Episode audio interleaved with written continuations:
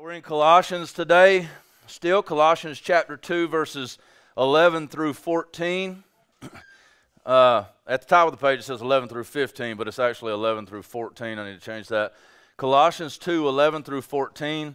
Four verses today, and uh, I've been I've been struggling with uh, what all to to preach and to put out there. So I just want to be able to follow the leading of the Holy Spirit. I've put the, the study into this. I, you know, I've, I've looked at it, I've studied, I, I've prayed, I've asked the Lord to give me understanding. And there was so much information uh, that what I decided to do was instead of trying to put all of these notes up on and trying to figure out which one's this and which one's that, uh, what I did was I just printed them all out for you. Okay? So you have the handout. This is like five pages or so, uh, which is even a condensed version, but some good stuff in here lots of verses, um, lots of scripture, lots of points uh, that, that I go through in there.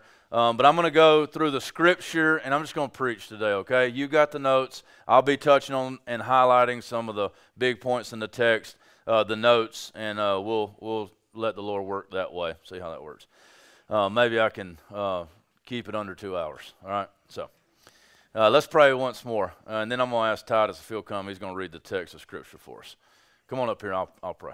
Lord Jesus, I thank you, God, for what you're doing today. I thank you for what you're doing uh, in general. Lord, we know that uh, there's some question about our country right now and, and us as individuals right now, but we know that you have everything under control, and we know that nothing happens outside of your sovereign hand.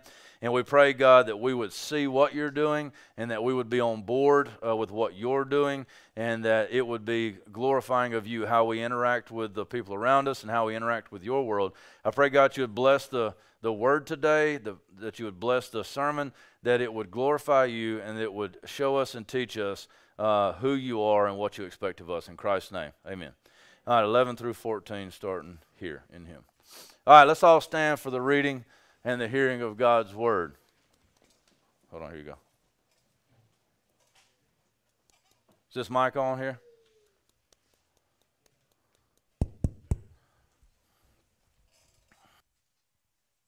In him also you are circumcised with circumcision made without hands, by putting off the body of the flesh, by the circumcision of Christ, having been buried with him in baptism in which you were also raised with him through faith in the powerful working of God, who raised him from the dead. And you were dead in your trespasses and in the circumcision of your flesh. God made alive together with him, having forgiven us all our trespasses. Amen. May God bless the reading and the hearing of his word. Put Titus on the spot. Preparatory. All right, so let's look at the text here and let's see what God has for us. I'm not going to do a whole big long introduction and, and reminder of what we've done. Uh, just briefly, we've looked at uh, the first part of Colossians, and uh, we uh, have learned that Paul is making an argument and he is um, showing and answering the Gnostics who believed that there were many gods and that Jesus Christ was just another one of those gods and that he had some spiritual power, but he wasn't the Lord Yahweh. And Paul makes the case throughout the first chapter and then into the second chapter of Jesus Christ being the one and only God, the creator of the world. And he basically tells the Gnostics and the, and the ascetics and, and those who were uh, coming with this idea that unless you bow down to Christ, unless you're found in Christ, there is no life, there is no other way. And so we talked last week about the um, the gospel foundation and the faith that we must build upon. There's no other place to build. There's no other way to uh, receive Christ. There's no, I mean, to see to receive life. That we must have Christ.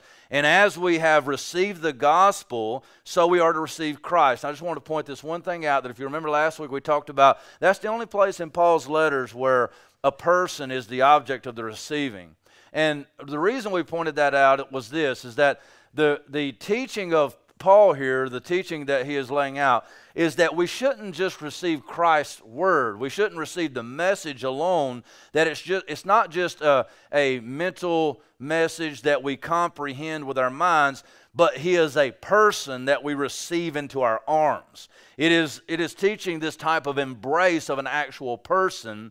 And then he follows that up with the Lord, Kurios, with the definite article, the Lord, which is a, a very rare, and that, I think that may be the only place Paul uses that as well, uh, in that sense, that Christ Jesus is to be received by an embrace, the person of Jesus, and marking him out as not a Lord or your Lord, but the Lord, Yahweh. So it's a very powerful statement of Paul that Jesus Christ is to be received personally by you, and he is God, the Creator. Okay?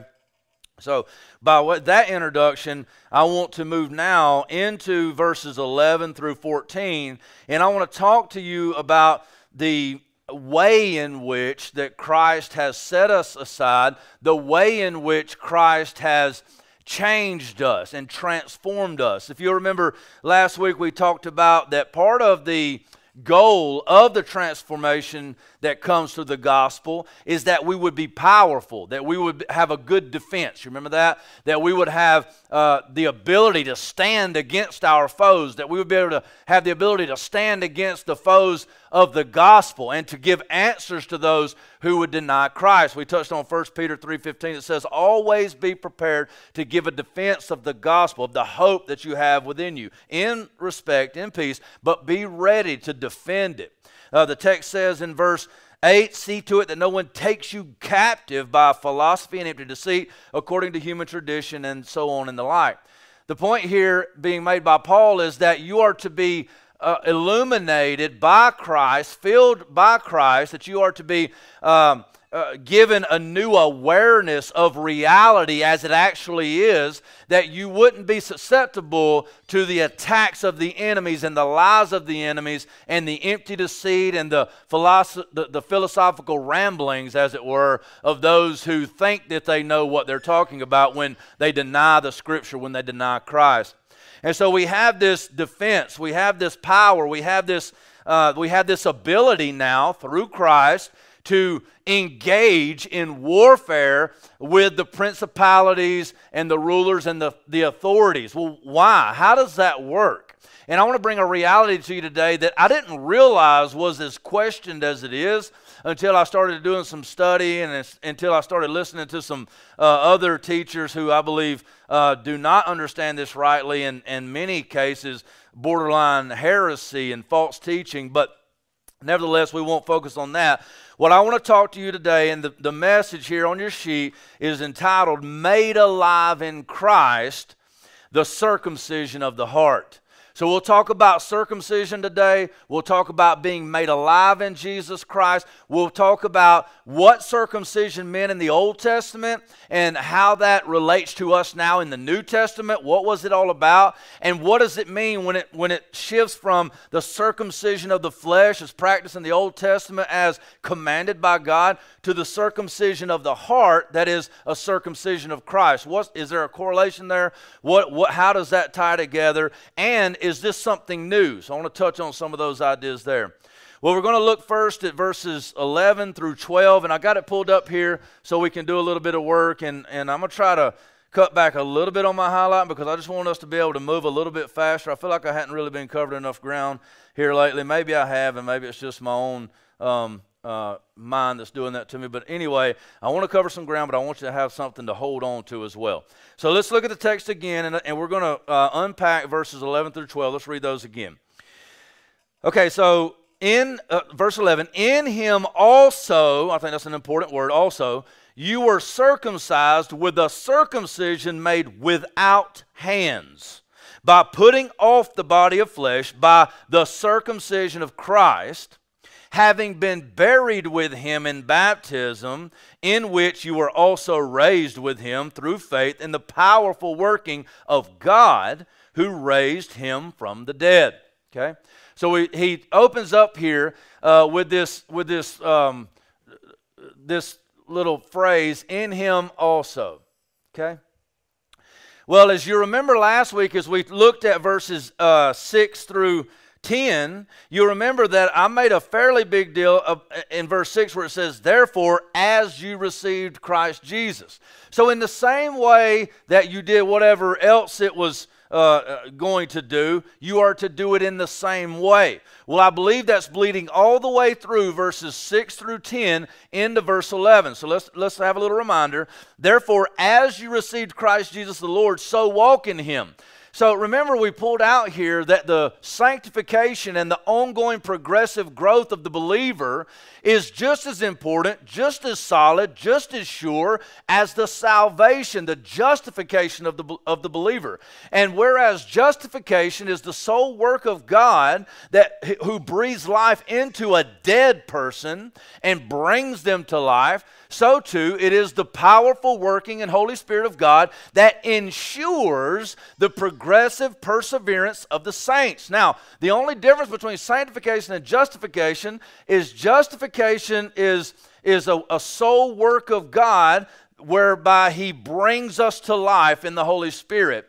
And the sanctification is the working of God which is uh, alongside the working of the newly regenerate man who now has the ability to overcome sin. He's got a new nature, he's got a new spirit, his spirit has been made alive, and he and God work hand in hand to grow and become conformed to the image of Christ. Does that make sense?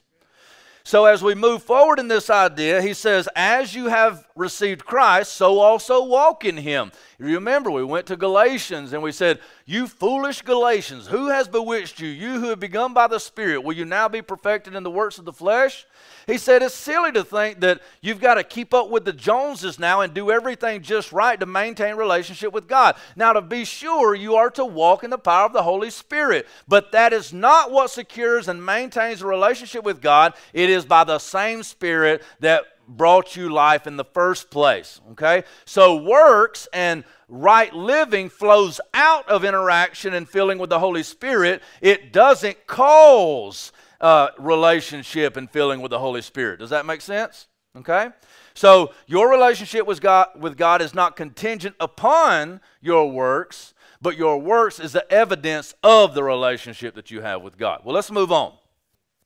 In verse 11, we find this same type of language that's tying the verse back to the previous verses when he says, In him also you were circumcised with a circumcision made without hands. Now, there's a ton in that little section right there. But what I want to point out is that he's saying, in him also. So it was in him that you received, it was in him that you were made new, it was in him that you walk. It was this way that this has already been taken place, that you are filled with uh, the Spirit of, of Christ. Look in verse 10. And you have been filled in him who is the head of all rule and authority. We talked about how Christ comes and fills us up, that he brings with him his authority and his power, and he writes it on our heart. He welds it, as it were. He meshes it. He consumes our dead spirit with life, and he infuses us with life. And it's the life of Christ. Remember, Christ said, I am the resurrection and the life. Christ is life. He doesn't give life, He is life. And when Christ comes in, we now live in the life of Christ and we carry the authority that Christ has. That's why we can enter the throne room of grace with boldness. That's why we have power over rulers and dominions. This is why we take every thought captive. We've already talked about this. Well, in the same way that you have received Christ, in the same way that you have received Him, you are also circumcised. Now, what type of circumcision? What is circumcision in the Old Testament? Well, just to give a brief uh, description of what circumcision is in the Old Testament. You can go read. I've got tons of scripture here uh, that, that are here, but you can also do a quick Google search. Be careful who you read. But you can even Google verses that have to do with circumcision. Well, to be fairly brief, I will go back to look at with me at, at Genesis chapter 17. Genesis chapter 17, and you, will find the Abrahamic covenant in Genesis uh, chapters 12, 15, and 17, and in several other places, but these are the primary texts. But look with me real quick in Genesis chapter 17, and I just want to touch on the Abrahamic covenant and the command to be circumcised and to circumcise every male uh, Israelite that had been born. Uh, let's see. When look, uh, Genesis 17, verse 1. When Abraham was 99 years old, the Lord appeared to Abram and said to him, I am God Almighty. Walk before me and be blameless. Now, that's the command that God had laid out before Abraham, but it goes on.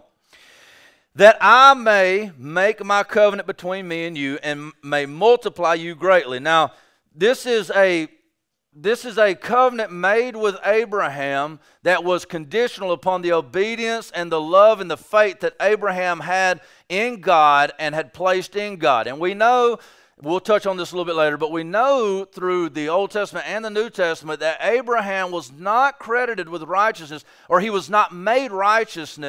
He wasn't made righteous by his keeping of the law or by his observing of the rituals such as circumcision or the feasts or whatever it might be, the sacrificial instances. He wasn't made righteous by those, but those were acts of obedience that was walking out because of the faith that he had in God. And it was the faith that was credited to him with righteousness, not his works. That's important to remember, but it's not what I'm talking about today, so let's move on. He says here, he says, uh, that I may make, he says, walk before me and be blameless so that I may make my covenant between me and you and may multiply you greatly. Then Abraham fell on his face, and God said to him, Behold, my covenant is with you, and you shall be the father of a multitude of nations. No longer shall your name be called Abram, but you, your name uh, shall be called Abraham, for I have made you the father of a multitude of nations. I will make you exceedingly fruitful, and I will make you into nations, and kings shall come from uh, and kings shall come from you. Now, here down in verse 9, let's skip down to verse 9. And God said to Abraham, As for you, you shall keep my covenant. What was the keeping of the covenant? To obey God and to walk in Him and to make sure that God was, was His king, to make sure that God was His God. As for you, you shall keep my covenant, you and your offspring after you throughout their generations. This is my covenant, which you shall keep between me and you and your offspring after you. Every male among you shall be circumcised. You shall be circumcised in the flesh of your foreskins, and it shall be a sign of the covenant between me and you. Okay? So the circumcision was commanded to Abraham in order to be a sign of the covenant that God had made with Abraham. Now, what we need to, to see is, is that was the covenant with Abraham made before or after the command of circumcision? Before. The, the covenant with Abraham was made before. Actually, go back to uh, chapter 12. We see him moving through the fire pots and so on and so forth. We know that the covenant with Abraham was made before circumcision, and the circumcision was a what? It was a sign. It was a sign that pointed to what do signs do? They point you, they give you information, they, they describe things. It pointed to the covenant that God had, with, had made with Abraham. And this covenant consisted of this. The, I, I probably, many of you are circumcised in here, the men. Many of you may not be. Uh, it's kind of a weird topic to talk about, right? We, we don't like to think about these things. But we're talking about circumcision today, okay? So uh, many of you may be circumcised in here, maybe some of you aren't. That's not the point. The question is, what does circumcision mean? Why did God give this command that, that Abraham would be circumcised and that those his children would be circumcised and every servant that was brought in and made part of the covenant people of Israel would be circumcised as well? Well, I, I read a couple of articles on this, and there was tons of ways that this sign uh, was used and how it pointed, but uh, just a couple that I'll point out, which may be the most obvious. One is that it was a continual reminder of the covenant that God had made with Abraham. You say, well, how is that? Well, there's a couple of things, there's lots of things actually in life that you should do or that you could do that you don't do every day.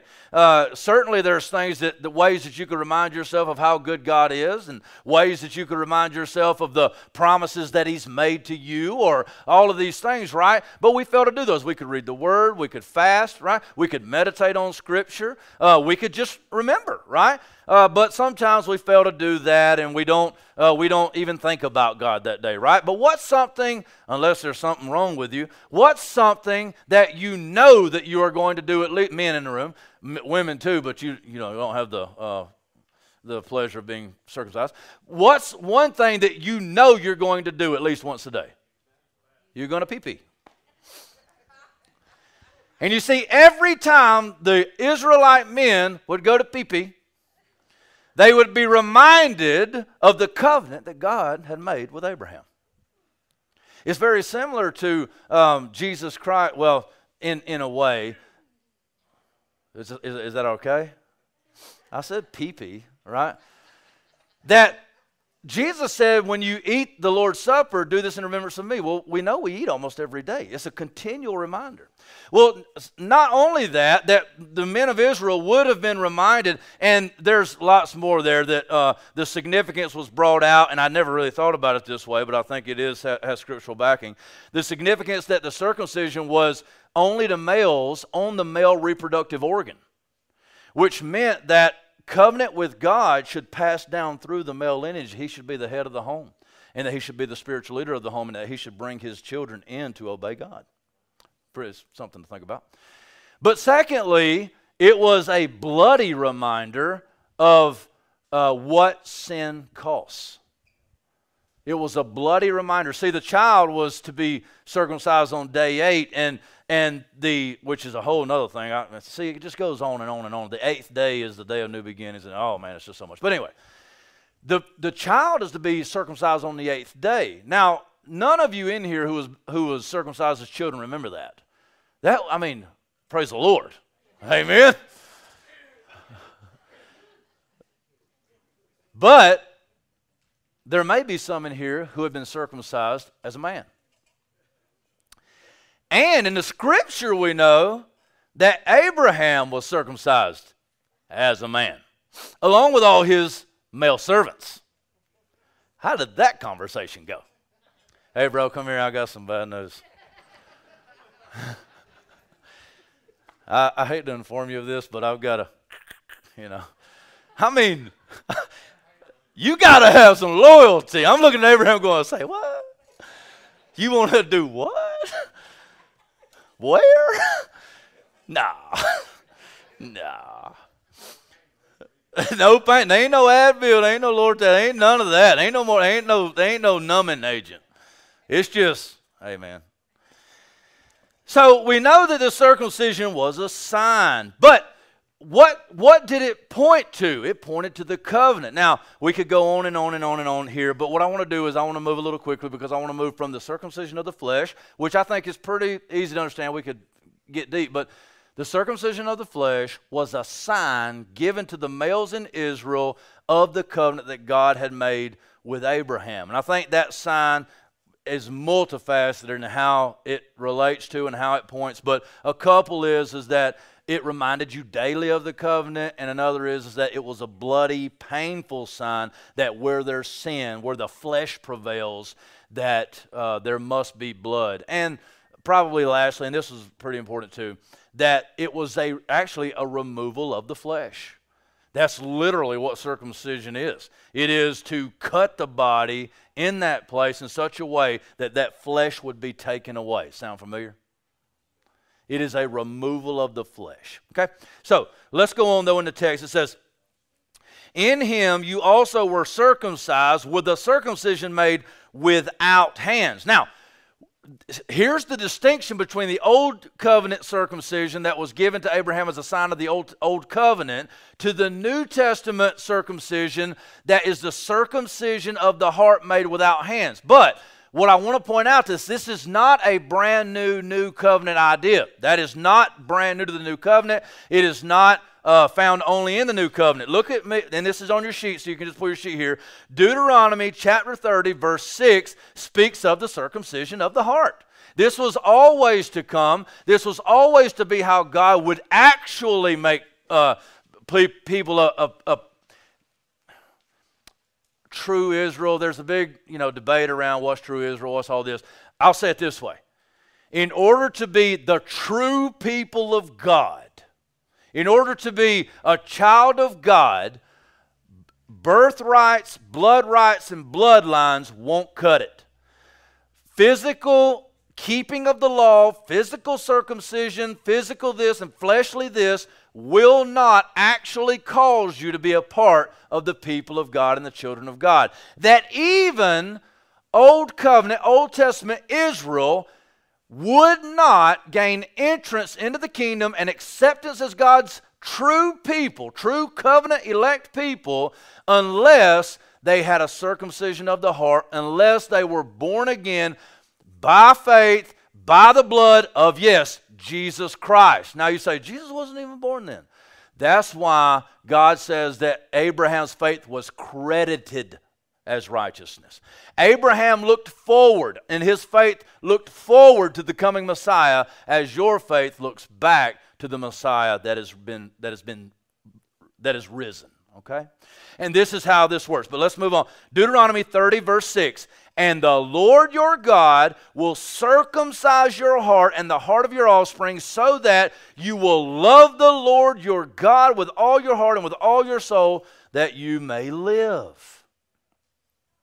You see, God says, You'll circumcise the flesh as a sign to the covenant, but the actual covenant will come as the heart is circumcised by faith, which will actually cause you to keep the covenant. Does that make sense? Let me show you another text right here. I don't know if I have it on the handout written all the way out, but I want to show you this one because it's really powerful. Okay, I'll just turn there. I think this is talking of the same thing. Ezekiel chapter, we looked at this verse several times. Ezekiel chapter 36, verse 26. Watch this. Okay, so the question often becomes well, it's not important to keep the law. Well, it actually is. I think that there's a, a transition from the old covenant law and the way we understand it to the law of grace, the law of Christ. But the law, but what you don't need to hear me saying is the law of God in the Old Testament is not important. It absolutely is, and it must be kept perfectly in order to have a relationship with God. We just do that through Christ. But and we still we still have connection with the law, but we can talk about that another day. But watch, the question is, how do we keep the law? Okay? Because the law in perfect obedience, perfect obedience to the law is required for a relationship with God. If you can't keep the law perfectly, you can't have a relationship with God. Unless there's a way that you can keep the law vicariously through Christ, who died on the cross. He was a perfect sacrifice because he was perfectly obedient to God in every way. And you are credited with his holiness. You are credited with his obedience. So then, therefore, you can come through Christ to God and have a relationship with him. But let's look and see how this works to us. Uh, Ezekiel 36 26 says, and I will give you a new heart and a new spirit. Now, that's going to be really important here in just a minute. I, I want to get to that point, so I want to move a little quick. And a new spirit I will put within you. So the old spirit, something's wrong with it, that you need a new spirit. The old heart, something's wrong with it. It's a heart of stone, the Bible says, that it needs something's wrong, it, it something needs to take place. He says, I will give you a new heart and a new spirit I will put within you, and I will remove the heart of stone. I would call that the circumcision the removal of the flesh. And it's not reading in, and I will remove the heart of stone from your flesh. I will cut away, I will take away your flesh. There will be a, a transition in you where flesh is removed. Sound familiar? I will remove uh, and I will uh, put myself, and I will remove the heart of stone from your flesh and give you a heart of flesh. Watch this. And I will put my spirit within you and calls you. You see that? And calls you to walk in my statutes and to be careful to obey my rules. You see, the law must be kept, and it's only kept as the new heart is the old heart is taken away, that circumcision, that removal of flesh, that, that removal of, of, of sin, sinful desires, sinful nature, sinful flesh, and a new spirit comes in, a new heart comes in, and this new heart, this new spirit empowers us and compels us and, and, and causes us to walk in his ways and to obey his statutes. Does this sound familiar with what I preached last week?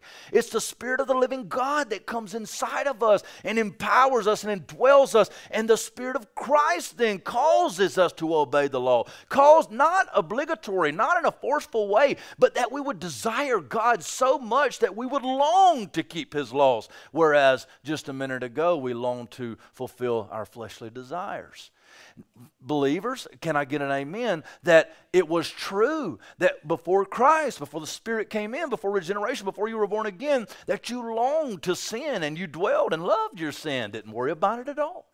You didn't love God. It was you you despised having to go to church and having to read. Your, if you even if you even acknowledged it that you thought it was absurd. This is silly. But when God came in and when the Spirit grabbed hold and when the Spirit indwelled you and He gave you life and He breathed into you, that then everything was different. Everything changed. No longer did you despise God and love sin, you despise sin and love God.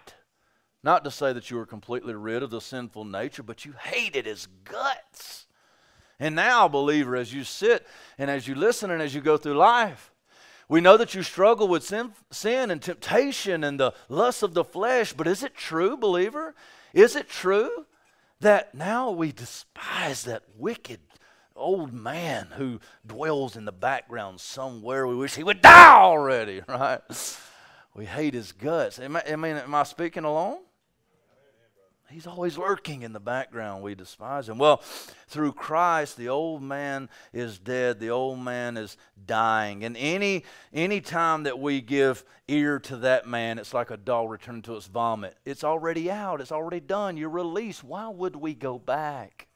But nevertheless, we do. But God will cause us to persevere. Well, we see a little bit. Now we're going to talk a lot more about circumcision of the heart so i won't spend much more time on it here but we see that the circumcision of the heart is not a new concept in the new testament. This is not a new concept. It is fulfilled in the new testament it becomes reality in the new testament but this is this is told by god throughout the old testament in several different places and it was circumcision of the flesh was never meant as a means by which we would become the people of god. It was only a sign that pointed to the fact that we are children of God, and that is if we keep the Abrahamic covenant, which was to bless the Lord uh, and to keep his commandments, to walk in him, and to be about God's business. Well, let's move on now and let's look uh, back at Colossians uh, chapter 2 and let's go a little bit further. So we'll come, we'll circle back around to the circumcision uh, here in just a minute. We'll talk more about the way that Christ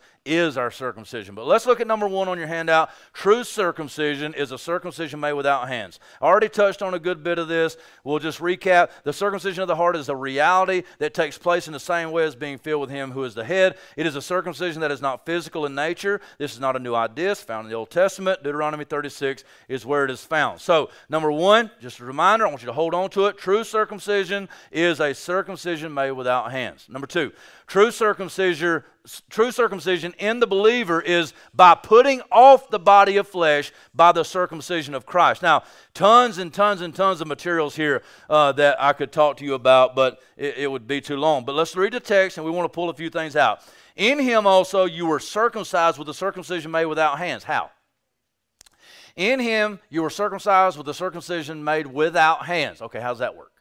Here's how by putting off the body of flesh by the circumcision of Christ. Now, something that uh, just because I've weird and asked these questions, I, I wonder how you guys read this. I want to show you right here. Okay, so so the circumcision is made without hands. So it's it's not a physical one, but a what? Spiritual one. Okay? It's a spiritual circumcision in which something happens in a spiritual realm to us spiritually, but in reality.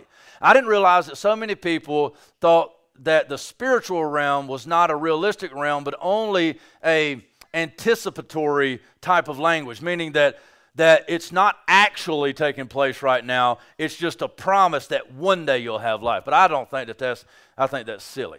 Okay, so I think that this is a reality that's happening now. So the circumcision that you've received, uh, you were circumcised with a circumcision made without hands, and it, this is past tense. This is an aorist verb, meaning that this has been done in the past, okay? This has already happened. You were circumcised, okay?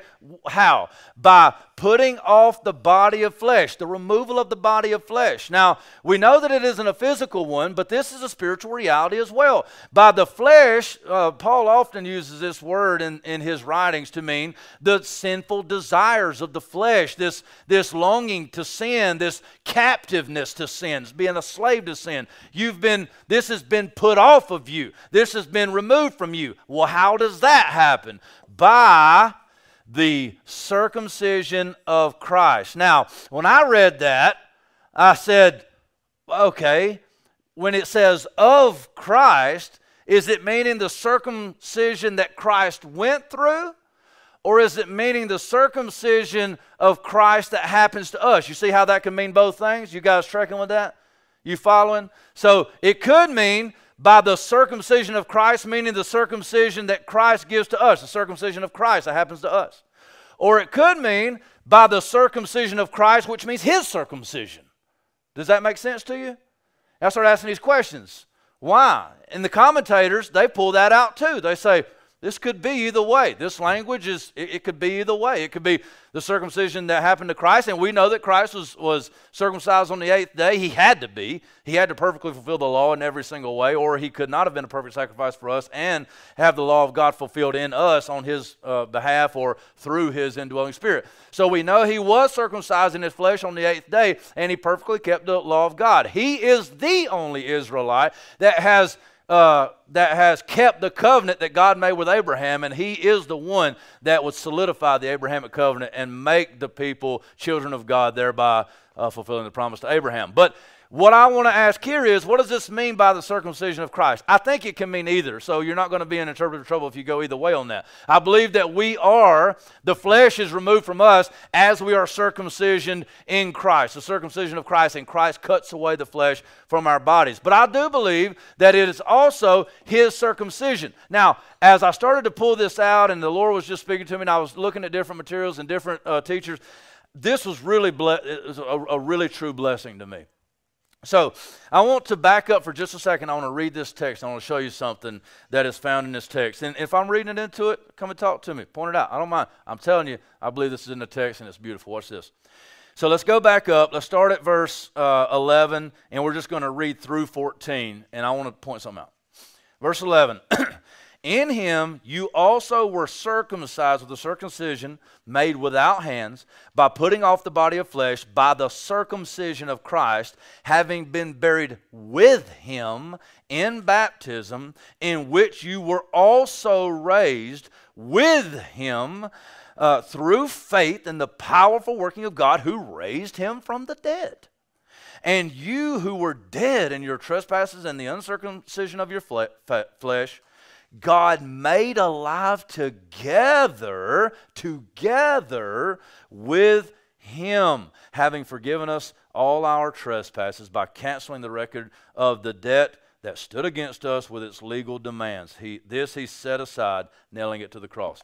What we see here is the final um, redemptive work of Christ uh, being laid out in this form. Jesus Christ in his crucifixion, in his burial, and in his resurrection.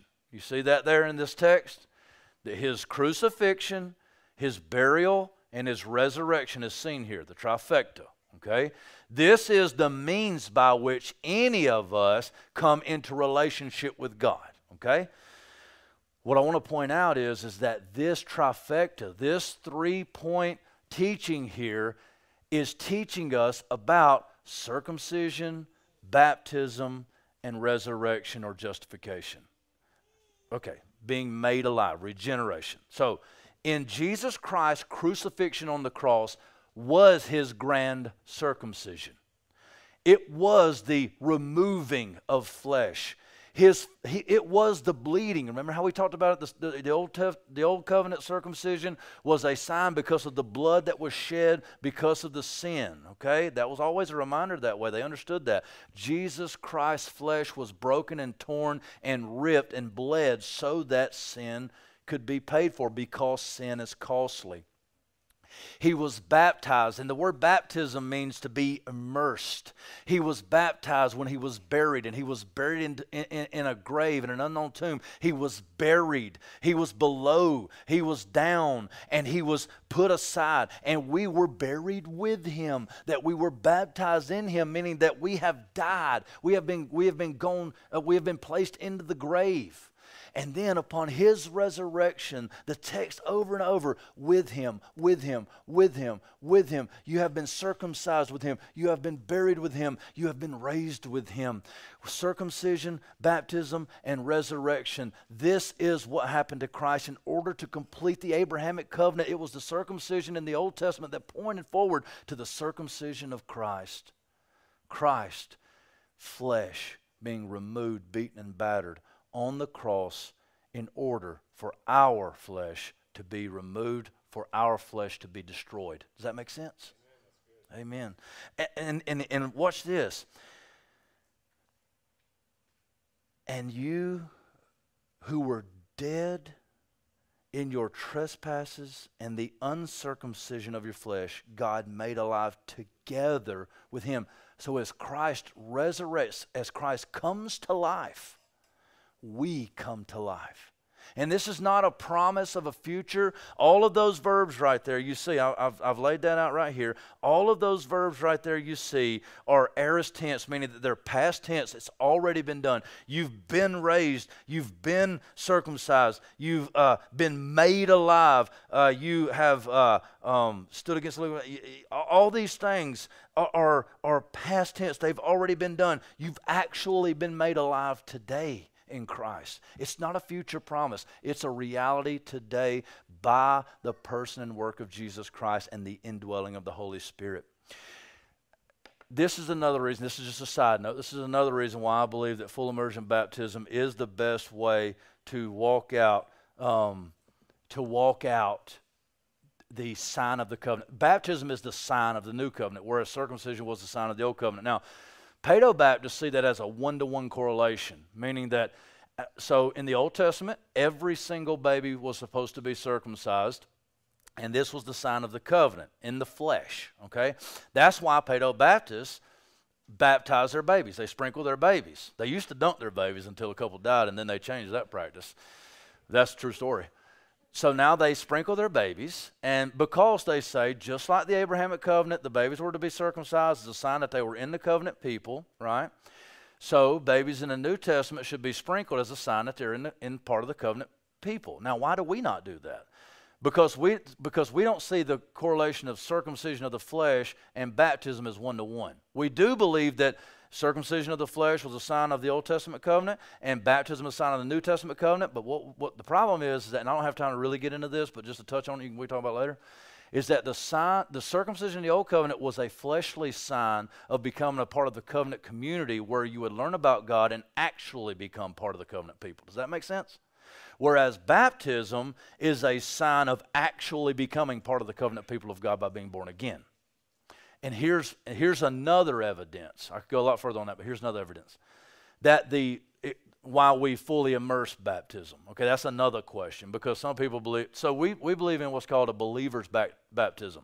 That when you actually believe and you're born again, that you're then baptized because baptism is a sign of faith. Okay, not of just being a part of a external physical covenant community. Okay, in which they, you know, there's some good arguments to be made. But anyway, I digress. Let's let's look at this. So look at look at full immersion baptism though. And I try to say this as I baptize, but sometimes when you baptize 15, 16, it gets tough. But you say, this is what I say. I say, as I baptize, you've believed in the Lord Jesus Christ, you've been crucified with him, buried with Christ, and raised in the newness of life. Full immersion baptism is a symbol by which when we go under the water, it's, a, it's as if we are being buried in a watery tomb. We are being buried with Christ. What's the text say? Having been buried with him in baptism. It's not the physical baptism that does anything, but the, the physical baptism is a symbol of a spiritual reality that you have been baptized into the death of Jesus Christ, that you have been buried with him.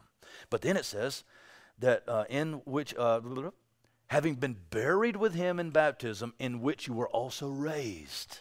You see the beautiful picture of baptism here buried with Christ, raised in the newness of life. Beautiful, isn't it? So beautiful. And that's why baptism is such a wonderful picture in the sign of the new covenant. Well, let's move on. I don't even know where I am in these notes. I will, I will touch on this briefly. Um, look right here. There was a question about um, Jesus' perfect, uh, perfect obedience to the law. There was a question last week. I'm not sure if, if Austin's here today or not, but had a good question, had some good points. Was did Jesus perfectly obey the law? Did Jesus perfectly fulfill the law? Every jot, every tittle, every single law, did he perfectly obey it? There were some questions and say, well, no, he, he kind of changed the law, or there's different positions on that.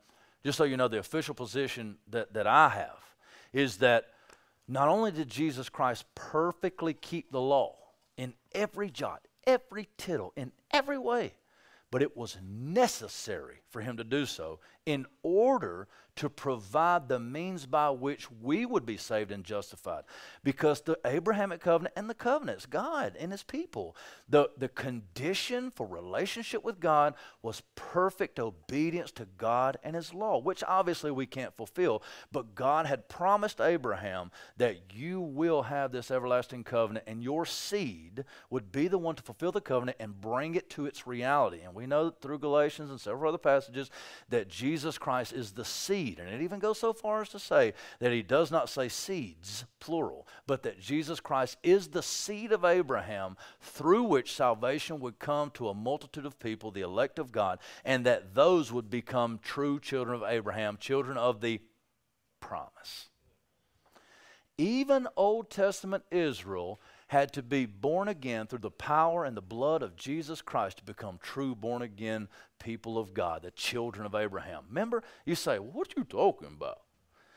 It's not descendants of Abraham by bloodline that are children of Abraham. Remember what Jesus told the Pharisees, who were actually descended from Abraham? He looked at them and he said, You think you're children of Abraham? These rocks could be made children of Abraham. He said, You don't believe in the one whom God sent. You don't believe in me. You're not the children of Abraham. It is those who are by faith children of Abraham. He, he actually went on to tell them that their father was actually the devil. but anyway, that's another story for another day. That Jesus Christ, here's a quote by John Owen. I, I'll go ahead and read it because I think it's, it's written really well. But John Owen says, according, you know, uh, talking about the obedience of Christ, by the obedience of the life of Christ, you see what is intended his willing submission unto and perfect, complete fulfilling of every law of God that any of the saints of God were obliged unto. It is true, every act almost of Christ's obedience, from the blood of his circumcision to the blood of his cross, was attended with suffering, so that his whole life might, in that regard, be called a death but yet, looking upon his willingness and obedience in it, it is distinguished from his sufferings, peculiarly so called, and termed his active righteousness. This is then, I say, as was shown, showed that complete, absolutely perfect accomplishment of the whole law of God by Christ, our mediator, whereby he not only did no sin, neither was there guilt. Uh, found in his mouth, but also most perfectly fulfilled uh, all righteousness, as he affirmed it, became him to do. He, re- he writes weird. Secondly, that this obedience was performed by Christ not for himself, but for us and in our stead. The point is, is that Christ perfectly lived out the law in order that we might fulfill the law in our person. Now, so much more I could, I could say there, but let's move on. Okay, we're going to look at uh, verse 13, the last part of it. And you who were dead in your trespasses and the circumcision of your flesh, God made alive together with him, having forgiven us all our trespasses by canceling the record of debt that stood against us with its legal demands. Well, we see here that it says that you who were dead in your trespasses and uh, the uncircumcision of your flesh. Is it true that those who are apart from Christ and who have not received the circumcision of the heart, have not received, received new life in Christ, have not had the law perfectly fulfilled for them, I will, just as a side note here, too, you might want to consider that. See, when Paul said this, he got some kickback. When Paul said that Christ perfectly fulfills the law for you, well, then those who were of the religious sect at the time said, You can't do that. Because if you say that they are no longer obligated to keep the law, then they're going to do whatever they want to do. If you say, Paul, that, that Christ kept the law for them in their place, then they're going to say, Well, I don't have to keep the law then. I don't have to do these things because Christ already done it. I'll just sin then. And you remember the question shall, shall we continue to sin so that grace may abound? May it never be. So I want to point out, and this is just in passing, Romans chapter 8, I believe it's in verse 7. We can look later. I know it's the first part of Romans chapter 8. It says that, uh, that Jesus, so what the law could not do, not because it was bad, but because it was weakened by the flesh, God did, sending his own Son in the likeness of sinful flesh, that the righteous requirement of the law might be fulfilled in us so it is true that the law of God has been fulfilled for us by Christ and the circumcision of his flesh, the baptism, his burial, and his resurrection. It's been fulfilled for us, but it also, you don't need to miss, is fulfilled in us. Those are two different things. The law has been fulfilled for us on our behalf because we couldn't do it, but it also is fulfilled in us as Christ dwells in us and causes us, remember Ezekiel 36 26, causes us to walk according to his statutes and to keep his law. So that the law of God now is, is kept for us and in us. It makes its reality in us, and you become a doer of the law of God. Whatever that means, that's another question. The law of Christ, what's the distinction between the law of Moses, and so on and so forth. Different opinions on that, but either way, that you become obedient to God, that you do keep the law, you do keep the law, and you do walk in God's ways.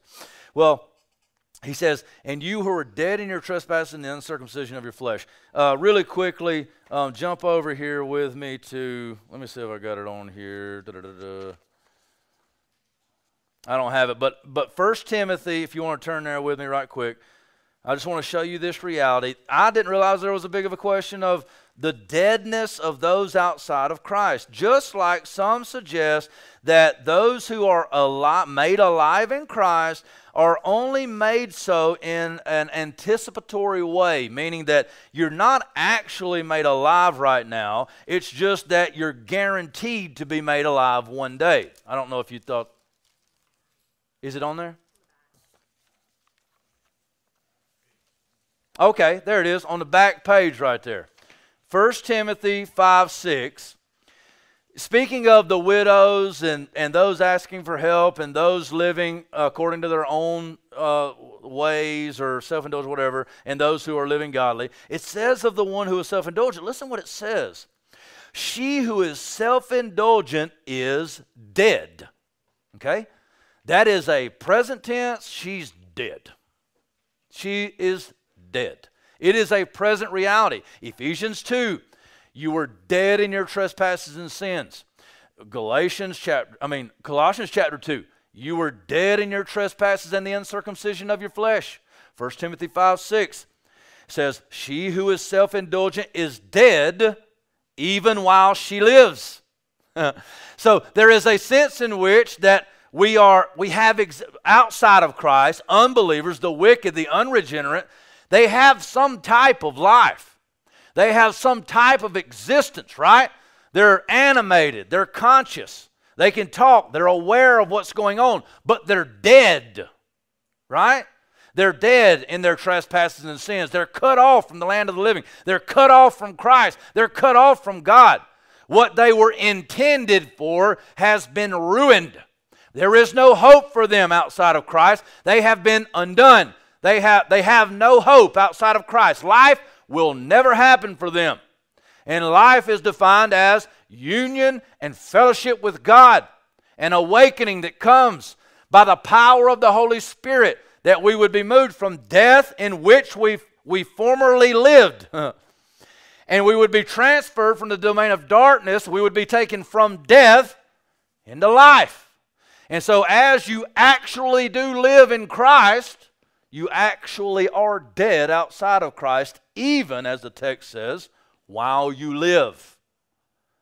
Those of you who are walking around and you find no pleasure, no fulfillment, no identity in Christ, you find no uh, hope in this world and you're wondering why, I am telling you it's that you were created with an everlasting soul that will go on, that you were created to enjoy God and love Him, and that's where life is. And the reason that you feel as though dead is because you are, because life happens not outside of Christ. And though you may be living in some way, existence, awareness, consciousness, you are not truly living in Christ. That only comes through accepting Him through faith, and you are raised in life. Well, uh, I'm, I'm about out of time, and I, and I, think we've covered a lot here today, but I do want to give you an illustration of this, and I've been trying to wrap my mind, and I have been doing actually a lot of study on this because we're entering into this uh, debate coming up in March on hell, and this topic goes so much deeper than I ever did realize it. But part of the question in that debate is, uh, do we have a soul? Do we have uh, a spirit? Or is it just this life? And I want to answer that question uh, as I've been studying the best that I can. I think that the text here, and there's many, many, many more supporting texts that the soul goes on uh, in existence after the body. You know, to be absent from the body is to be with the Lord, and so on and so forth. That we know right now there are those who are in Hades who have already died, who are still consciously aware of the torment that's going right on right now in the intermediate state, even though that's distinct from the final prop, you know, hell proper. But we do know that the soul lives on outside of the body. Okay? So here's what I want to show from this text right here. That actually, and I want to pull, I want to switch this right here. I hope it works. Let's see if it does. Hey, hey. Okay. So here's what I want to do. Now, I have tried to do this. I'm not an artist, but I think that this will help us, okay? So, we are created with a physical body of flesh. Our body is corrupted. It's, it's dying, it's, it's dead, it's corruptible because we were born in Adam, okay? We were born with a sin nature. And we were born uh, with our souls being corrupted, our souls being the soul, another word for soul is the inner man. And the idea of the soul is it's the person, it's the, the, the, um, the character, the personality, the emotions. That's, that's how the Bible speaks of the soul, the inner man. It's who you are, right? Think of it that way. You have a body, the soul is who you are, and then you also have a spirit. And the spirit and the soul is a little bit hard to distinguish, but what we do know from Scripture is that the spirit is where life either ceases or life exists, okay? So if you are spiritually connected to God, if the Holy Spirit has given you new life, then you are connected through the Spirit. God is spirit. We worship Him in spirit and truth. That we are connected to God through our spirit, right? Adam was connected to God through his spirit. But that connection, that spirit was severed, okay? It was killed because of what? Disobedience the breaking of God's commands, the, the, the, disobedience of God's word, severed the spiritual connection that we have with God, and that's that sin nature, the corrupted soul, because of the broken spirit, which the broken spirit corrupted our soul and our flesh, has come through the seed of Adam to all of those who existed after him. We know that through Corinthians that through one man's sin the whole world was corrupted, that through one man, the second Adam, Jesus Christ, that those who believed that the, that the whole world would be redeemed, right? Those who believe, we can break that down later. But the, here's, here's the bottom line. Okay, now I'm going to try to do this. I don't know. Uh, okay, so I'm going to draw the, the flesh, the body of the flesh in green. You know, it's earth, it's fleshly, okay? Now don't laugh at me, all right? I'm going to do the best I can. Oh, let's. What is that about? It might look like a gingerbread man. I've tried this a couple different times, a couple different ways. But I'm doing it this way for a reason, so leave me alone. Is that a gingerbread man? Yes. That's the body of the flesh, the earthly body, okay? The earthly body. You got that? What's wrong with y'all? Okay, so Apart from the earthly body, we're made up of uh, two distinct uh, characteristics. We have the uh, immaterial soul. Uh, we have the immaterial soul. We have the immaterial spirit. So we're kind of this trinity, or three in one, or body, soul, and spirit. Okay, and this this is the body of the flesh, the earthly body, and inside of us, the inner man, Paul refers to it as, is the soul. Okay, so we'll call this the soul of the man or the woman, whatever. This is the soul. Okay, this is who you are. It's your it's the, your heart seat, you know, your emotions, your desires, your intellect, your, um, you know, your reasoning, all these things. This is your inner man, right? Well, uh, uh even apart from that, now I, I, I, started to, and I've looked at how some other people did this, and I started to do it uh, like that and draw like a spirit that would surround the whole thing.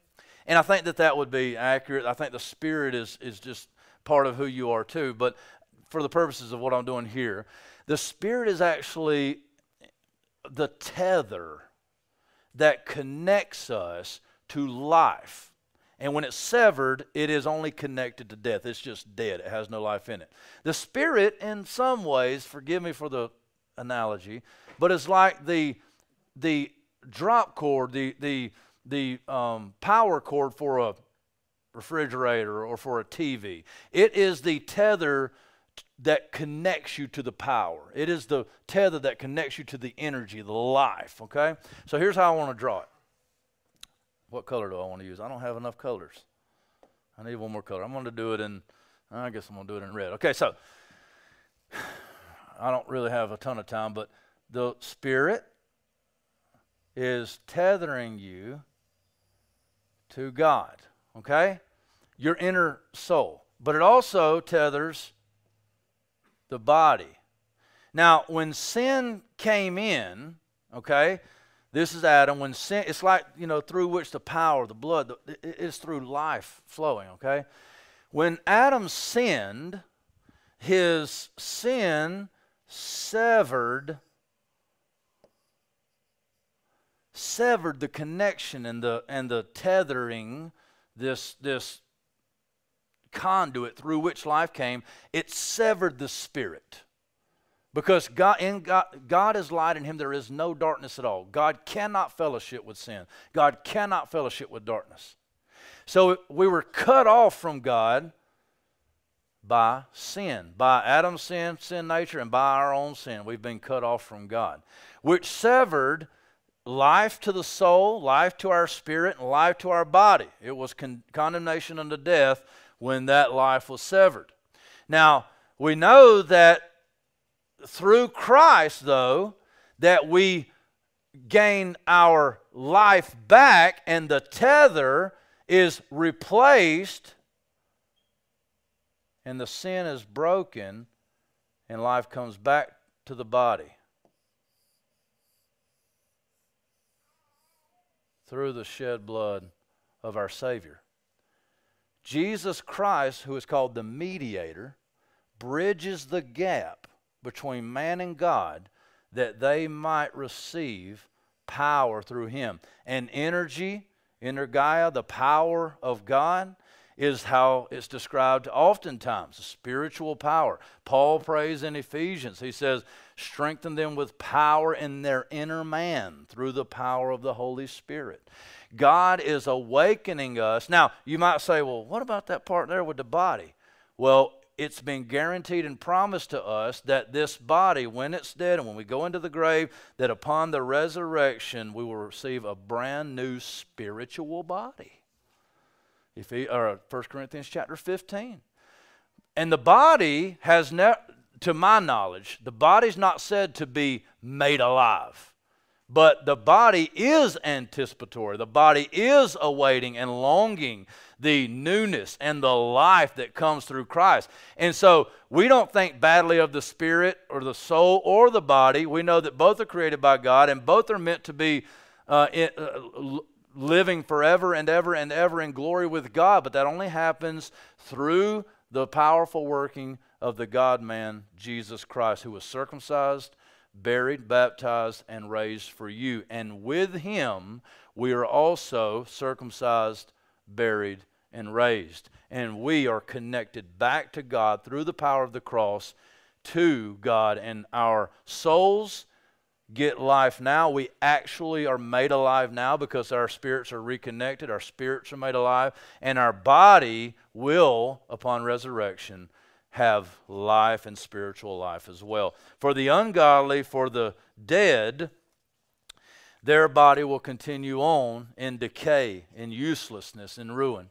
Their soul will continue on in utter death and utter uh, lifelessness, separated from God uh, for all of uh, uh, uh, eternity, everlasting and everlasting and everlasting. There is no life. There is no, there is no hope for them to get out of this bondage. They live, uh, they exist rather in a state of perpetual awareness of the hopeless state of not being able to be in the presence of God. Well, as we stand to our feet and as we close this thing out, I want to close it pointing to this. Turn over on the back of your handout. Number three. Forget life comes through the forgiveness of all our trespasses. You see, a lot of people thinks and and believes that God should just forgive sin. But forgiveness is not cheap. The text says, God made alive, God made us alive together with him, having forgiven us all our sins by canceling the record of debt, that is the lawlessness and the demands of the legal law against us with its legal demands. This he set aside, nailing it to the cross. Let's all stand to our feet as we worship this last song and lift our voices to God. Remember, He nailed your debt to the cross in order that you may be forgiven and made alive. Christ was nailed to the cross to pay your sin debt. His flesh was destroyed and you have been washed in his blood, the blood of his circumcision. Christ was buried in the tomb. He was forsaken, baptized in death for three days, and you have been buried with him. Christ was raised on the third day. He was raised, conquering death, hell, sin, and Satan. And you are raised in the newness of life with him. Celebrate that today.